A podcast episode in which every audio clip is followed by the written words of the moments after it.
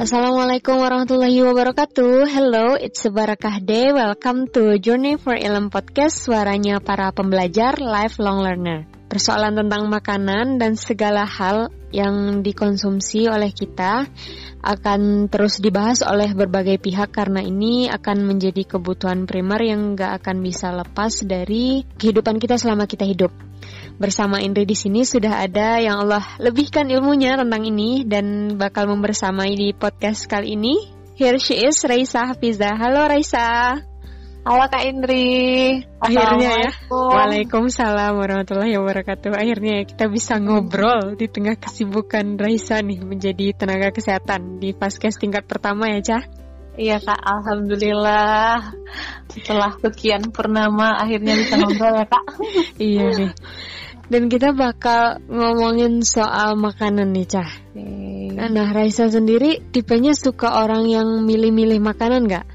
Kalau Raisa sendiri tipenya mm, dulu iya, Kak. Sebelum belajar tentang gizi, terus sadar kalau maka, semua makanan itu baik buat tubuh. Dulu suka, ya ampun kalau makan harus nasi aja, harus makan harus ada cabai, harus hmm. makan yang gulai atau apa kan. Lagi Minang ya? Minang banget. Tapi sekarang makin kesini makin ya Allah, kita tuh harus bersyukur karena semua makanan yang Allah kasih itu semuanya itu baik untuk kita Kak. Tapi tergantung kita lagi gimana pengaturannya. Makanya malam ini rencananya mau bahas itu ya Kak. Oh, tapi iya mau nyapa teman-teman Kak Indri dulu. Oh, ya. Boleh banget, boleh banget. Uh, halo teman-teman, uh, perkenalkan aku Raisa Hafizah, seorang ahli gizi. Jadi teman-teman, hari ini kita mau bahas tentang makanan, tapi bahasnya cuman sedikit. One-one ya. Uh, karena kalau bahasnya secara rinci tuh nanti teman-teman pusing. Ngebahas makanan pasti banyak banget yang jadi pertanyaan. Tapi kita bahasnya secara umum aja ya nanti Kak. Terus Raisa mau menggarisbawahi kalau di sini kita sama-sama belajar. Nanti kalau misalnya ada yang salah atau apa, mungkin bisa kontak Raisa atau Kak Indri ya Kak. Biar ya Raisa. Instagramnya apa aja? Aja langsung di-spill nih Instagram. uh, teman-teman bisa follow Raisa underscore Hafizah. Di situ kadang Raisa suka berbagi juga tentang gizi, makanan ya? Gizi. Kira-kira kalau apa sih yang Kak Indri pengen kepoin selama ini tentang makanan? Ih, banyak, banyak banget, banget ya? Iya banyak banget nih. Kan makanan itu bisa jadi mood booster ya Syah, bagi hmm. sebagian banyak orang gitu. Tapi juga bisa jadi alat yang secara jangka panjang itu akan berakibat fatal bagi diri seseorang. Nah, kita nih udah di fase dua puluh tahunan ya, Cah.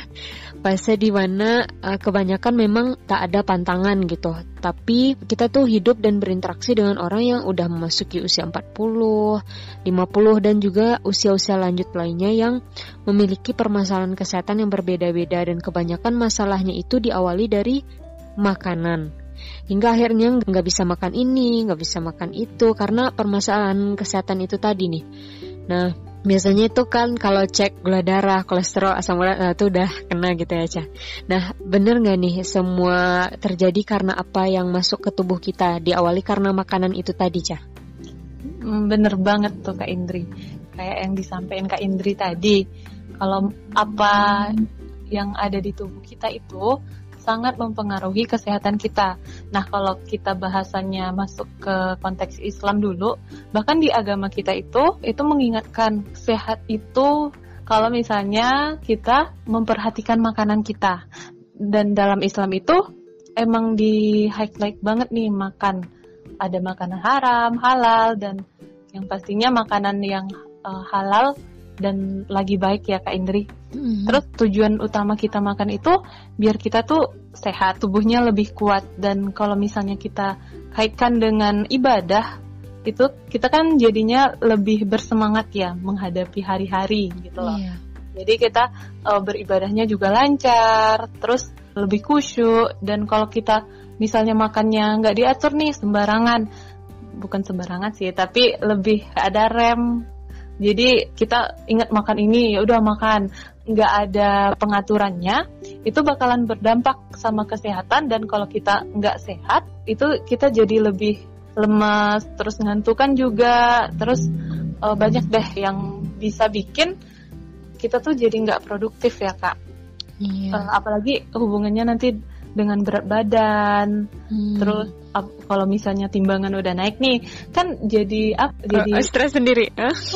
Ya, makanya makanan itu sangat penting untuk kita perhatikan. Berarti dari muda-muda ini ya, Ca, kita perhatiin makanan ini baik nggak buat tubuh kita, agar nanti efeknya jangka panjang juga baik gitu ya, Ca? Iya, Kak.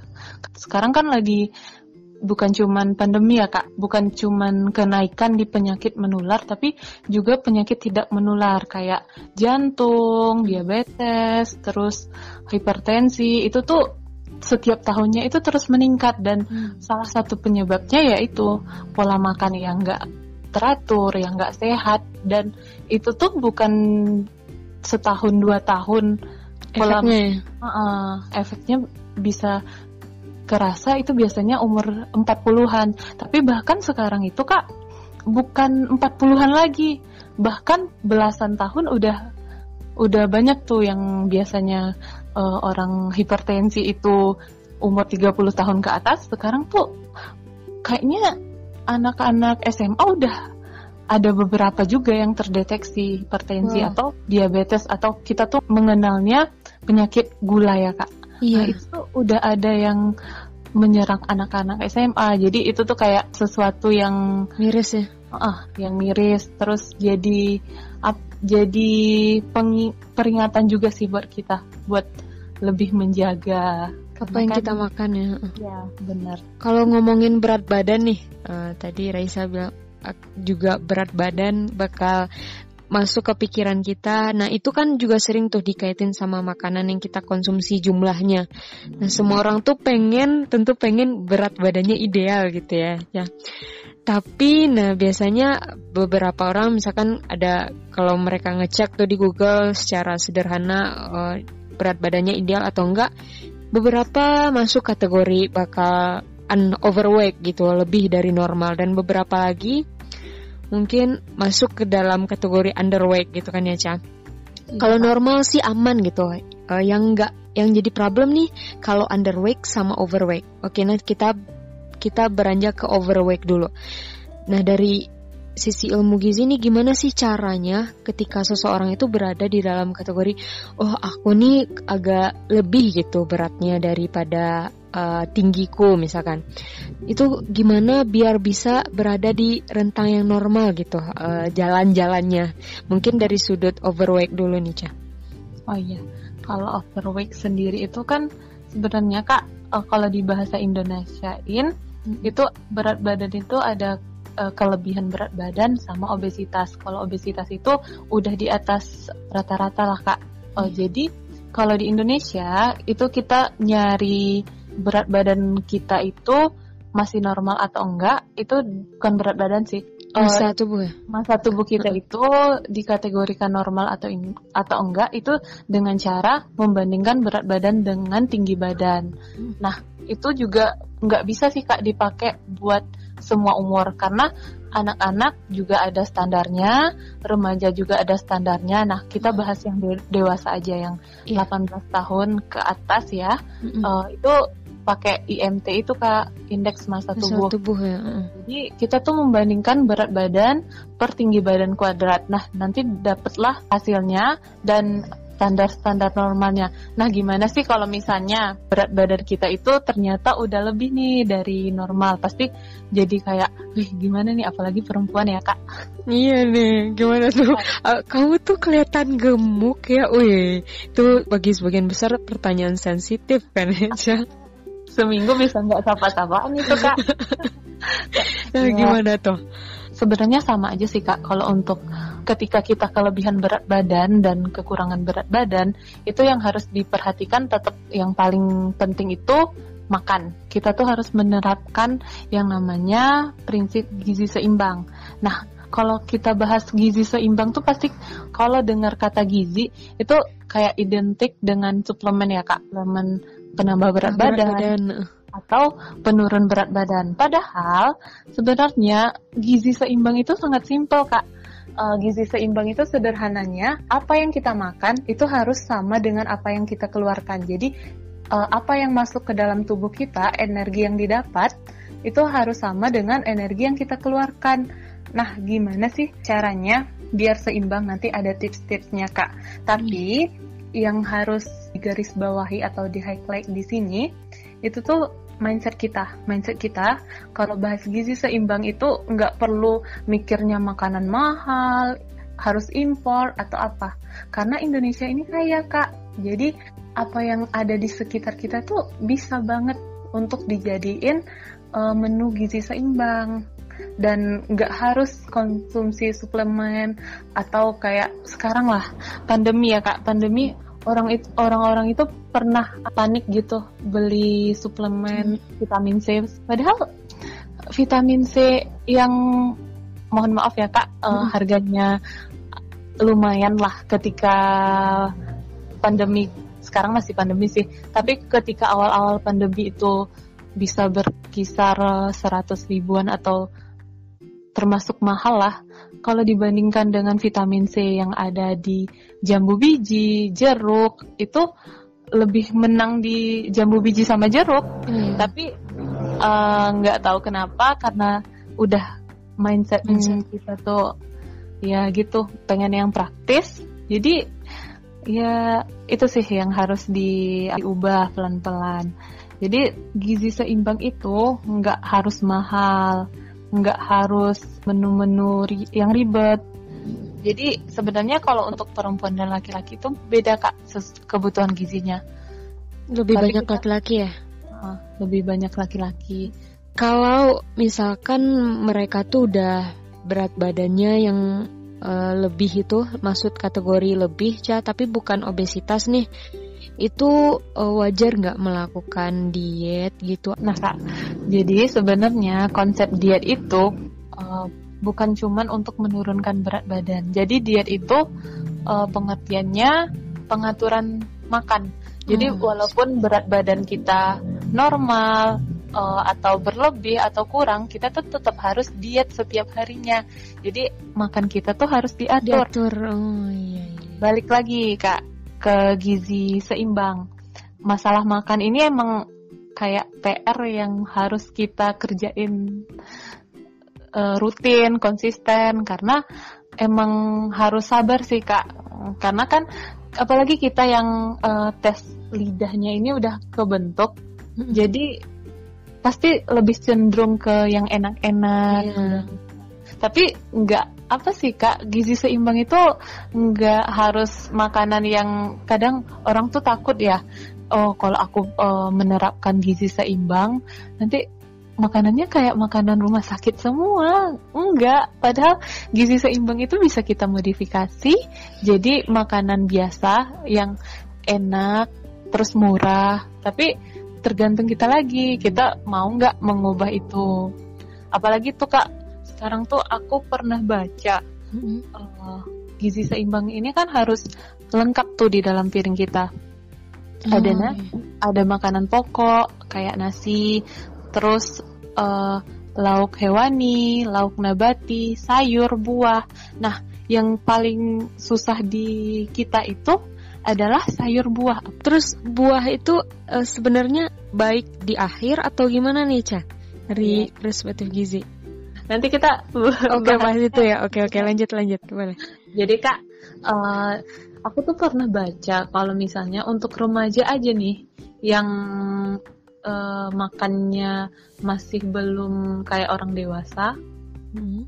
uh, itu tuh konsumsi sayur buahnya itu sepuluh persen. Jadi sembilan puluh persen remaja di Indonesia itu tuh nggak suka sayur buah. Bayangin, Kak. Cuma nol koma satu ya. Iya, benar.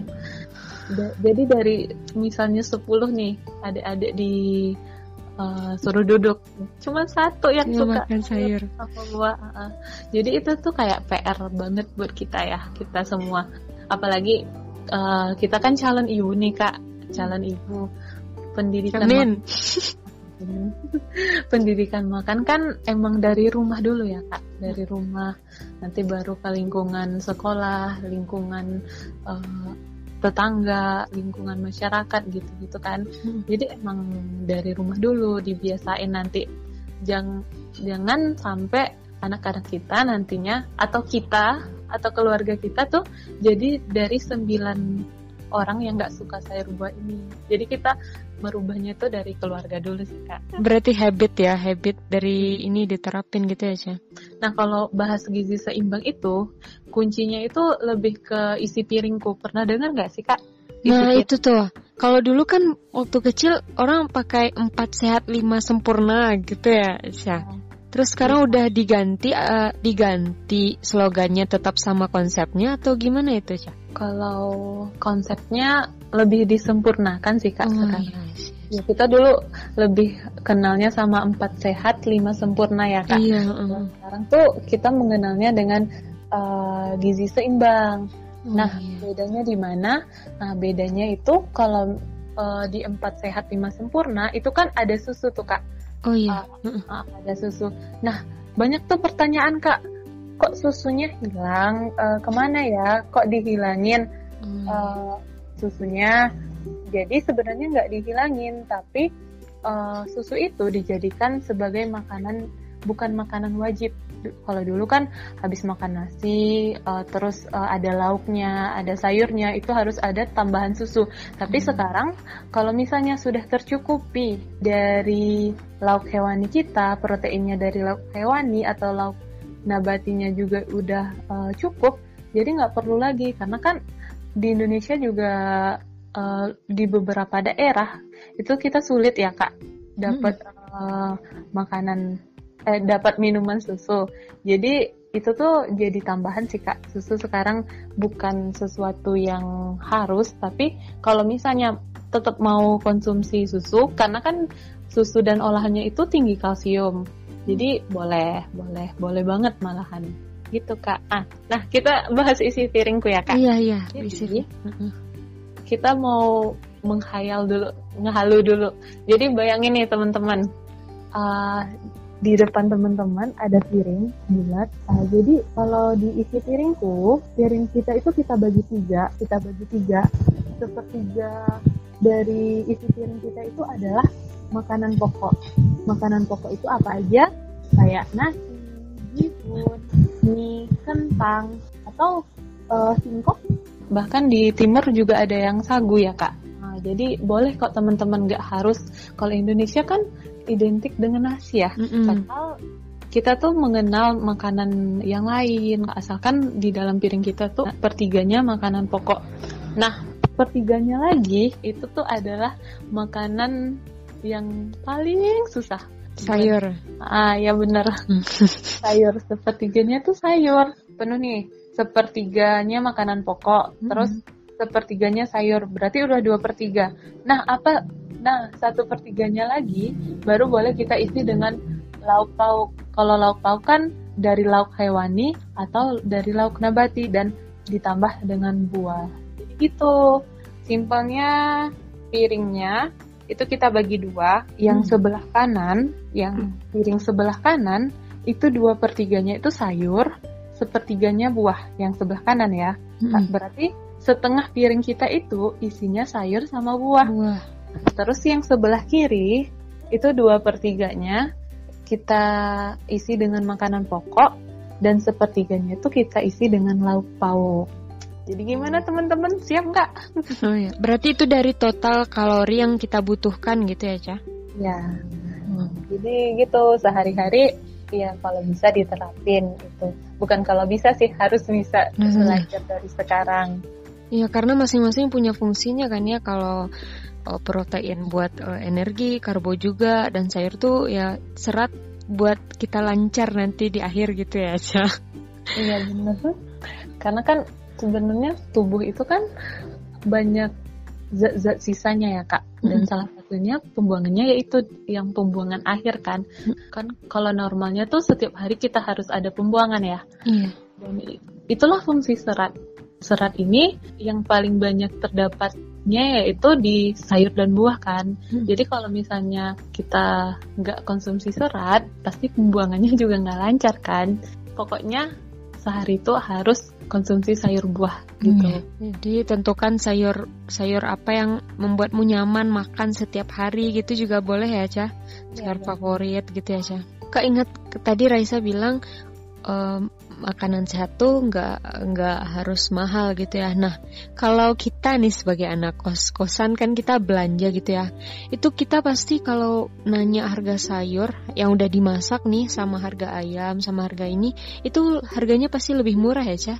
Kalau di Jogja itu sayur kita bisa ambil terserah gitu, seplastik itu itu cuma dua ribu Cah. Tapi ya itu ya, keinginan lagi ya Cah. Harga sama udah dibantu tuh. Ini tinggal keinginan kita lagi makan sayur gitu ya Cah. Ya bener banget Kak. Balik ke kita lagi sih. Kan kita masih usia produktif ya. Kita iya. gak mau nanti udah empat puluh, udah lima puluh. Jadi gak produktif. Lebih sering sakit. Karena bisa. Apa yang kita lakukan ketika muda gitu ya Cah. Iya benar. Di warung-warung juga rata-rata udah ngasih sayur ya Kak. Kalau yeah. misalnya kos yang sibuk nih atau uh, yang kerja nggak bisa masak, ter- rata-rata tuh warung-warung udah ngasih tuh sayur. Tapi kadang kitanya yang malas tambah sayur nggak? Nggak. Nah itu ya. Jangan junk food mulu ya Cah. Fast food gitu. Tapi Kak, uh, kalau tadi kan Kakak uh, keponya gimana sih kalau misalnya kelebihan berat badan? Apakah cuman memperhatikan apa makanan eh, makanannya? Sebenarnya makanan emang eh, faktor yang sangat penting ya Kak, hmm. yang harus diperhatikan. Tapi selain makanan tuh eh, yang harus kita perhatikan juga pendampingnya. Yang pasti yang pertama itu minuman.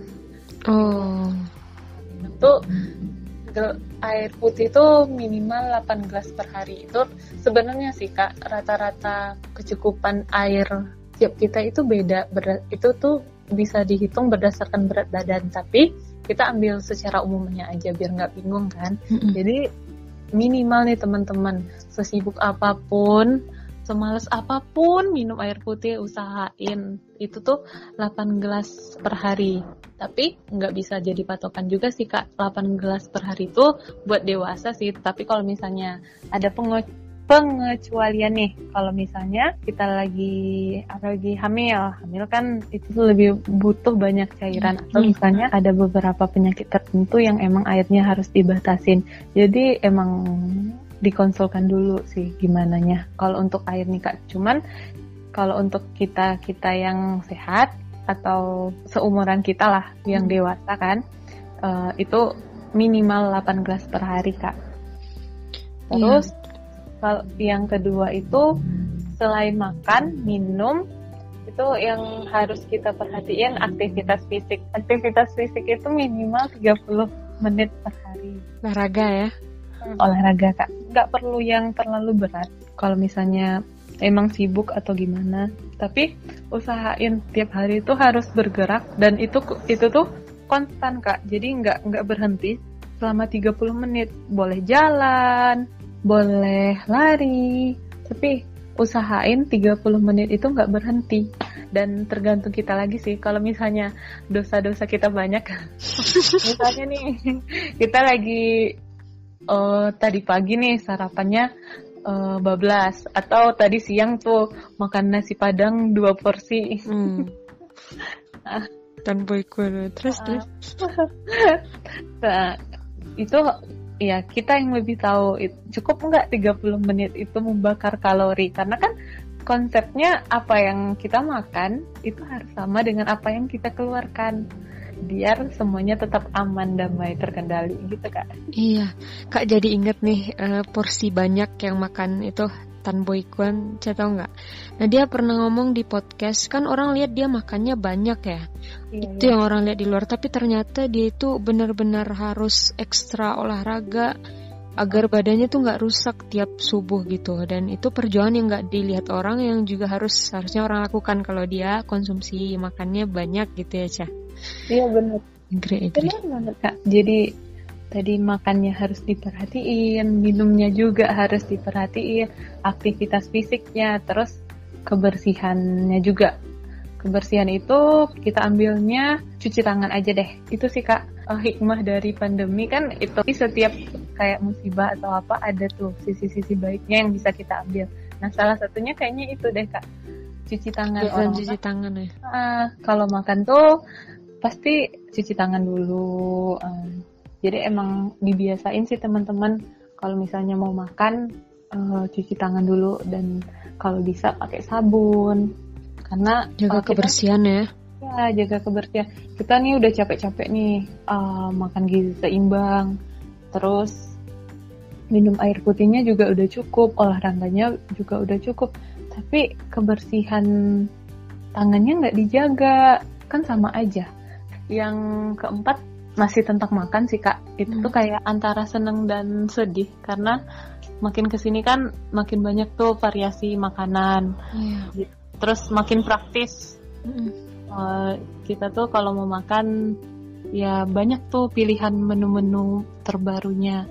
Terus kalau misalnya kita mau silaturahmi nih, banyak tuh minuman-minuman kekinian yang... Iya, betul. Jadi sebenarnya teman-teman, uh, ada yang harus kita perhatikan, yaitu konsumsi gula, garam, dan minyak.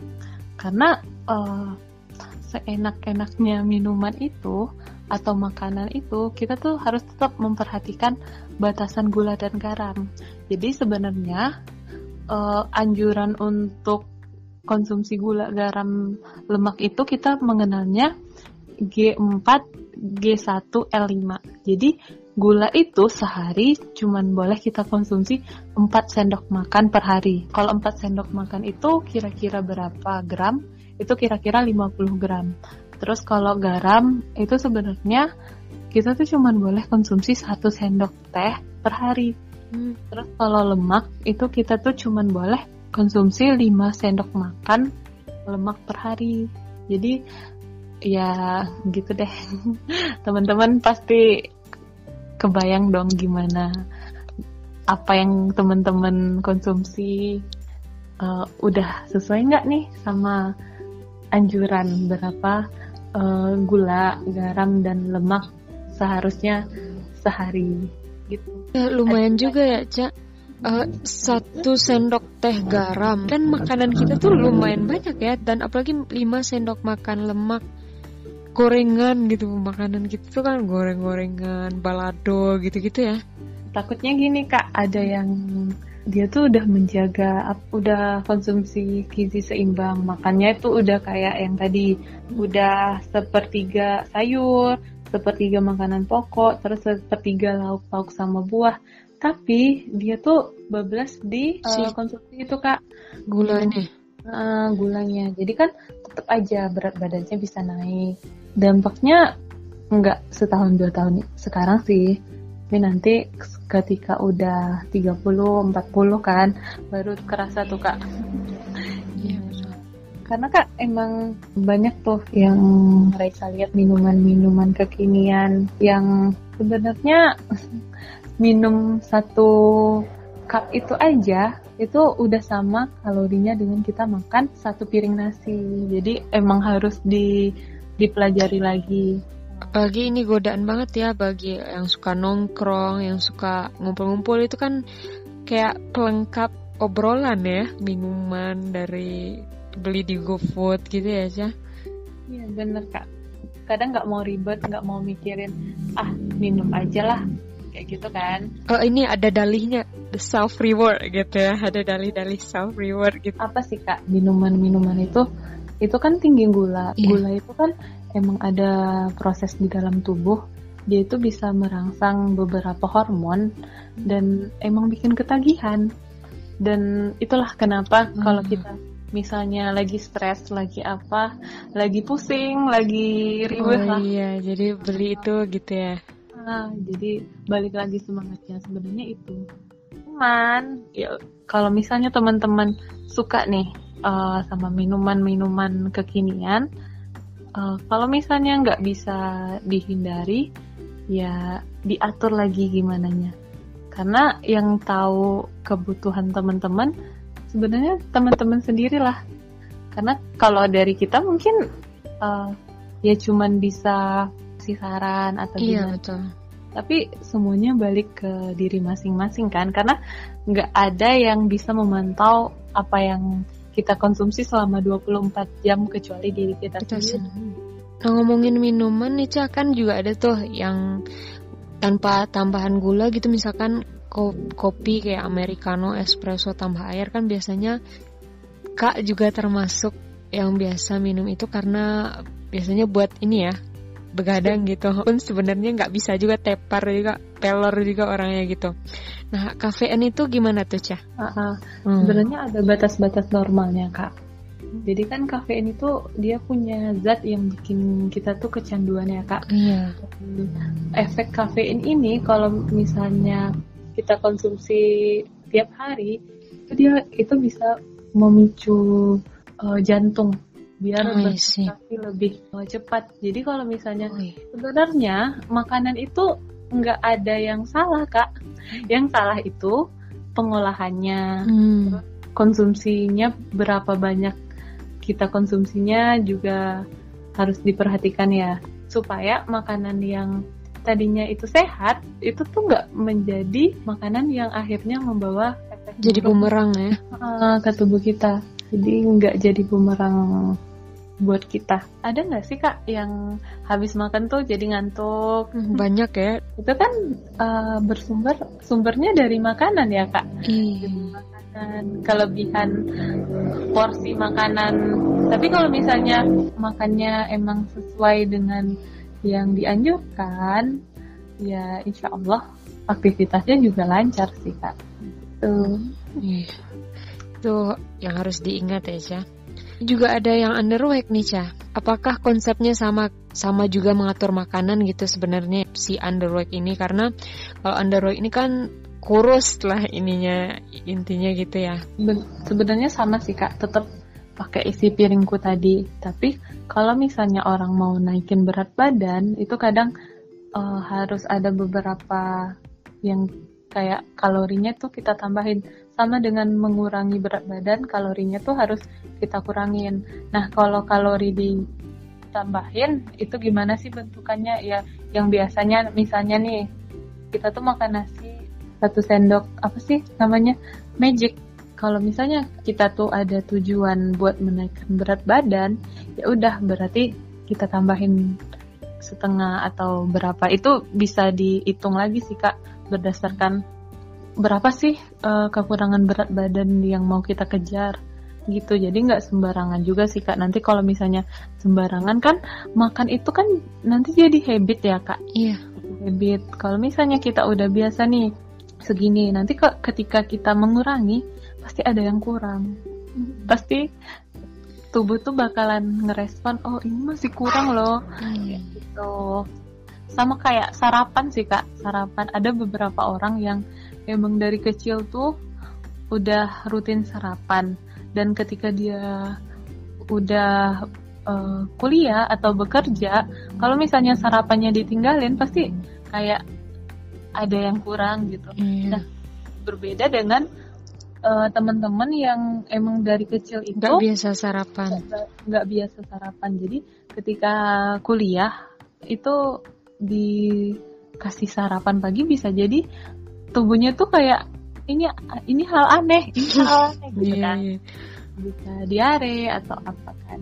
Kak, waktu itu ini lihat story-nya Raisa itu tentang uh, menambah berat badan. Jadi waktu itu Raisa pernah nge-share story tentang tips nambah berat badan ideal. Karena Kak ingat, karena Kak termasuk yang diambang underweight. Jadi diambil dari Aisyah gitu ya waktu itu. Jadi beliau itu rutin makan mentimun dengan kurma agar berat badannya ideal. Jadi surplus kalorinya tuh tuh bisa jadi cara juga ya buat kita menambah berat badan. Gula yang tadi di, harus dibatasi bisa diganti dengan gula alami dari buah ya, Cah, kayak kurma ini ya, Cah. Iya benar, Kak. Tapi kalau di Indonesia sih kayaknya rapin, tapi kita kan uh, tadi konsep gizi seimbang ya, Kak, gizi seimbang. Sebenarnya kalau gizi seimbang itu tiga kali makan utama, mm-hmm. terus dua kali snack, dua kali snack. Mm-hmm. Nah, kalau misalnya kita mau nerapin konsep dari Ibunda Aisyah, itu tuh kita bisa ngakalin ke snacknya aja, Kak. Misalnya oh, yang biasanya nih uh, jam-jam sepuluh atau siangnya kita minum teh manis atau kita min- uh, makan gorengan uh, kayak bakwan, risol hmm. atau apa yang lain, snack, kan snack-snack seminar. Terus ya. Itu tuh bisa kita ganti sama apa kak? Um, kurma atau timun. Tapi kita tuh bisa kayak mengatur sendiri kebutuhan kita, dan kalau misalnya konsul sama ahli gizi juga gitu hmm. kak. Jadi nanti ditanyain kalau di daerahnya maka jenis makanan apa nih yang paling banyak. Kan percuma nih kak, udah nyusun menu bagus-bagus ternyata nggak ada di daerah gak tersedia. Itu nggak uh, tersedia nggak nggak tercapai. Oh ini yang tadi belum kejawab nih Cah, buah. Ada yang makan buah setelah mereka makan besar gitu, ada yang di awal dulu. Nah itu gimana tak? Nah sebenarnya kalau buah ini kak masih apa ya, konsumsi buah itu bagusnya sebelum makan atau sesudah makan itu masih jadi perdebatan, perdebatan. Tapi Raisa pernah baca kalau misalnya kita makan buah itu bagusnya kapan, itu dianjurkan tergantung kita lagi, balik ke kondisi tubuh kita. Kalau misalnya kita tujuannya pengen naikin berat badan, diet ber- naikin buat naikin berat badan, konsumsilah buah setelah makan. Karena kalau sebelum makan, buah itu kan ada kandungannya juga kak, karbohidratnya juga. Di sana kan ada energi. Takutnya kalau misalnya uh, kita udah konsumsi buah sebelum makan, kita tuh udah kenyang duluan, uh, kenyang duluan, jadi nggak semangat lagi. Apalagi kan buah itu rata-rata uh, gula sederhana, gula sederhana ya kak. Jadi kan kalau gula sederhana itu kita tuh lebih cepat kenyang, jadi lebih lebih mudah diserap sama uh, tubuh dibandingkan karbohidrat kompleks kayak nasi, kayak uh, singkong. Kalau misalnya kita mau naikin berat badan, konsumsilah buah setelah makan. Tapi kalau misalnya kita nggak ada tujuan pengen naikin berat badan, ya udah tergantung kondisi tubuh aja. Maunya sebelum, nyamannya sebelum makan atau sesudah makan. Bukan apa sih kak? Kalau sekarang tuh kita nggak nggak terlalu musingin itu tuh kita harus konsumsi buah sebelum atau sesudah. Tapi yang paling penting itu kita makan buahnya kita gitu makan ya. Buah, nggak ada yang salah ketika kita konsumsi makan eh ketika kita konsumsi buah sebelum makan atau kita uh, konsumsi buah setelah makan. Tapi yang salah itu ketika kita nggak makan makan buah dan sayur yeah. gitu kak. Iya betul. Wah daging banget nih dan bermanfaat banget, dan manfaat ini harus direalisasikan juga ya Chan. Nggak terasa kita udah ngobrol uh, cukup lama nih Cah. Tapi mau nyampain sedikit, kemarin itu Indri uh, lagi dengar kan pembahasan tentang tazkiyatun nafs, tentang pembersihan jiwa gitu ya, kolaborasi Ustadz Marmita sama dokter Zaidul Akbar nih Cah. Nah di sana tuh kan ada dari segi jiwanya Ustadz Marmita, terus sama segi makanannya tuh dokter Zaidul Akbar. Di sana tuh disampaikan ternyata makanan, pola pikir dan hati itu saling berkesinambungan dengan efek yang akan tubuh kita tunjukkan gitu. Jadi seperti apa yang kita makan itu akan berpengaruh ke tubuh kita, seperti yang kita bahas tadi. Terus bagaimana kita makan itu juga sangat berpengaruh, apakah kita bersyukur dengan makanan kita atau enggak gitu. Bagaimana kita menjaga adab makan, dan itu juga akan berpengaruh ke tubuh kita. Dan bagaimana hubungan kita dengan sesama, apakah itu terindikasi menyimpan salah satu penyakit hati, overthinking, itu juga berpengaruh ke tubuh kita. Jadi kalau kita sudah membantu hati kita dengan komponen yang dibutuhkan dengan menjaga makanan itu tadi, inilah bentuk usaha kita menjaga raga kita gitu ya Cah. Bener banget kak. Bahkan tuh ada penelitiannya tuh kak, makanan-makanan yang berpengaruh kepada um, apa ya, psikologi kita, uh, kepada kejiwaan kita. Jadi tuh hmm. emang udah diteliti juga kak, cuman kalau kita bahas malam ini kayaknya panjang ya. Jadi sepenting itu, artinya ini penting banget dalam memasukkan apa yang kita ingin masukkan ke tubuh untuk sebagai makanan untuk menambah energi kita gitu ya Cah. Iya. Nah. Apa yang kita makan itu kan jadi daging ya kak. Iya. Jadi daging nanti, dan daging itu yang bakalan uh, kita pakai tubuh kita yang bakalan kita pakai untuk uh, beribadah sama Allah. Kalau misalnya apa yang mengalir di dalam tubuh kita ini ada indikasi yang apa ya, yang haram atau yang nggak baik, yang nggak baik, uh, itu pasti bakalan berpengaruh sih sama uh, kegiatan kita sehari-hari, sama ibadah kita sehari-hari. Iya betul. Wah, full nih. Sepertinya pembahasan ini, pembahasan yang penting ini. Dan topik tadi tuh mengakhiri obrolan kita nih, Ca. Tapi sebelumnya boleh dong closing statement dulu nih dari Raisa untuk kalau dari Raisa sendiri pengen ngucapin terima kasih sih, Kak. Oh, buat Kakak, terus buat teman-teman yang nanti dengerin, makasih udah dengerin sampai akhir. Uh, seneng banget uh, bisa berbagi, bisa sharing-sharing sama teman-teman, sama kakak juga, walaupun cuman sedikit ya. Tapi semoga apa yang kita bahas malam ini itu tuh bisa kita terapkan bersama dan bermanfaat lah. Karena kita tuh harus pelan-pelan sih mengubah mindset kita tentang gizi seimbang. Jadi jangan sampai kita berpikiran kalau gizi seimbang itu harus mahal, harus uh, ribet, harus ya pokoknya pikiran-pikiran yang kayak gitu harus kita jauhin. Dan untuk menerapkan uh, pola makan yang baik, yang sesuai dengan gizi seimbang, itu emang harus butuh kemauan yang ekstra, terus konsistensi. Tapi teman-teman, insya Allah bisa kita mulai dari sekarang. Uh, kita pelan-pelan aja memperhatikan uh, makanan apa yang masuk ke dalam tubuh kita. Karena dalam Islam juga diajarin ya, kita tuh harus hendaklah manusia itu memperhatikan makanannya. Jadi kalau kita perhatikan apa yang kita makan mulai dari sekarang, sekarang pelan-pelan, insya Allah nanti Allah mudahkan, Allah pasti bantu. Gitu aja, Kak. Amin. Hashtag pelan-pelan bisa, hashtag Allah pasti bantu ya, Ca. Jazakillah khairan nih buat Raisa yang udah meluangkan waktunya di tengah uh, berbagai aktivitas dan kesibukannya, sampai begadang ngurusin kerjanya. Sukses untuk karirnya ya, Ca, dan target-target kedepannya ya, Ca. Sukses juga buat Kak Indri. Semoga podcastnya bisa terus berjalan, bisa terus sharing-sharing hal-hal yang bermanfaat gitu, Kak. Amin, amin. Terima kasih juga untuk yang sudah mendengarkan. See you in another case. Kita tutup ya, Cah. Ya, Kak. Assalamualaikum warahmatullahi wabarakatuh. Waalaikumsalam warahmatullahi wabarakatuh.